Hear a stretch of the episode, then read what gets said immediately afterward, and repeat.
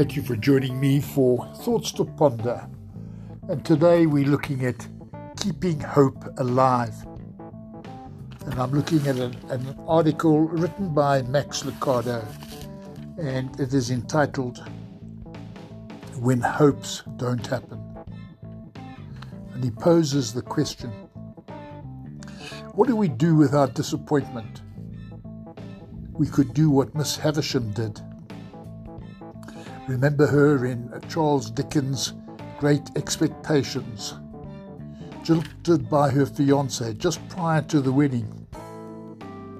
She closed all the blinds in the house, stopped every clock, left the wedding cake on the table to gather cobwebs, and wore her wedding dress until it hung in yellow decay around her shrunken form. Her wounded heart consumed her life. We can follow the same course, or we can follow the example of the Apostle Paul. His goal was to be a missionary in Spain. However, God sent him to prison. Sitting in a Roman jail, Paul could have made the same choice as Miss Havisham, but he didn't.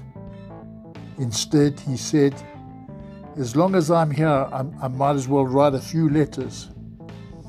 Hence, your Bible has letters to Philemon, the Philippians, the Colossians, and the Ephesians. What are you going to do? Thank you for listening. Have a wonderful day.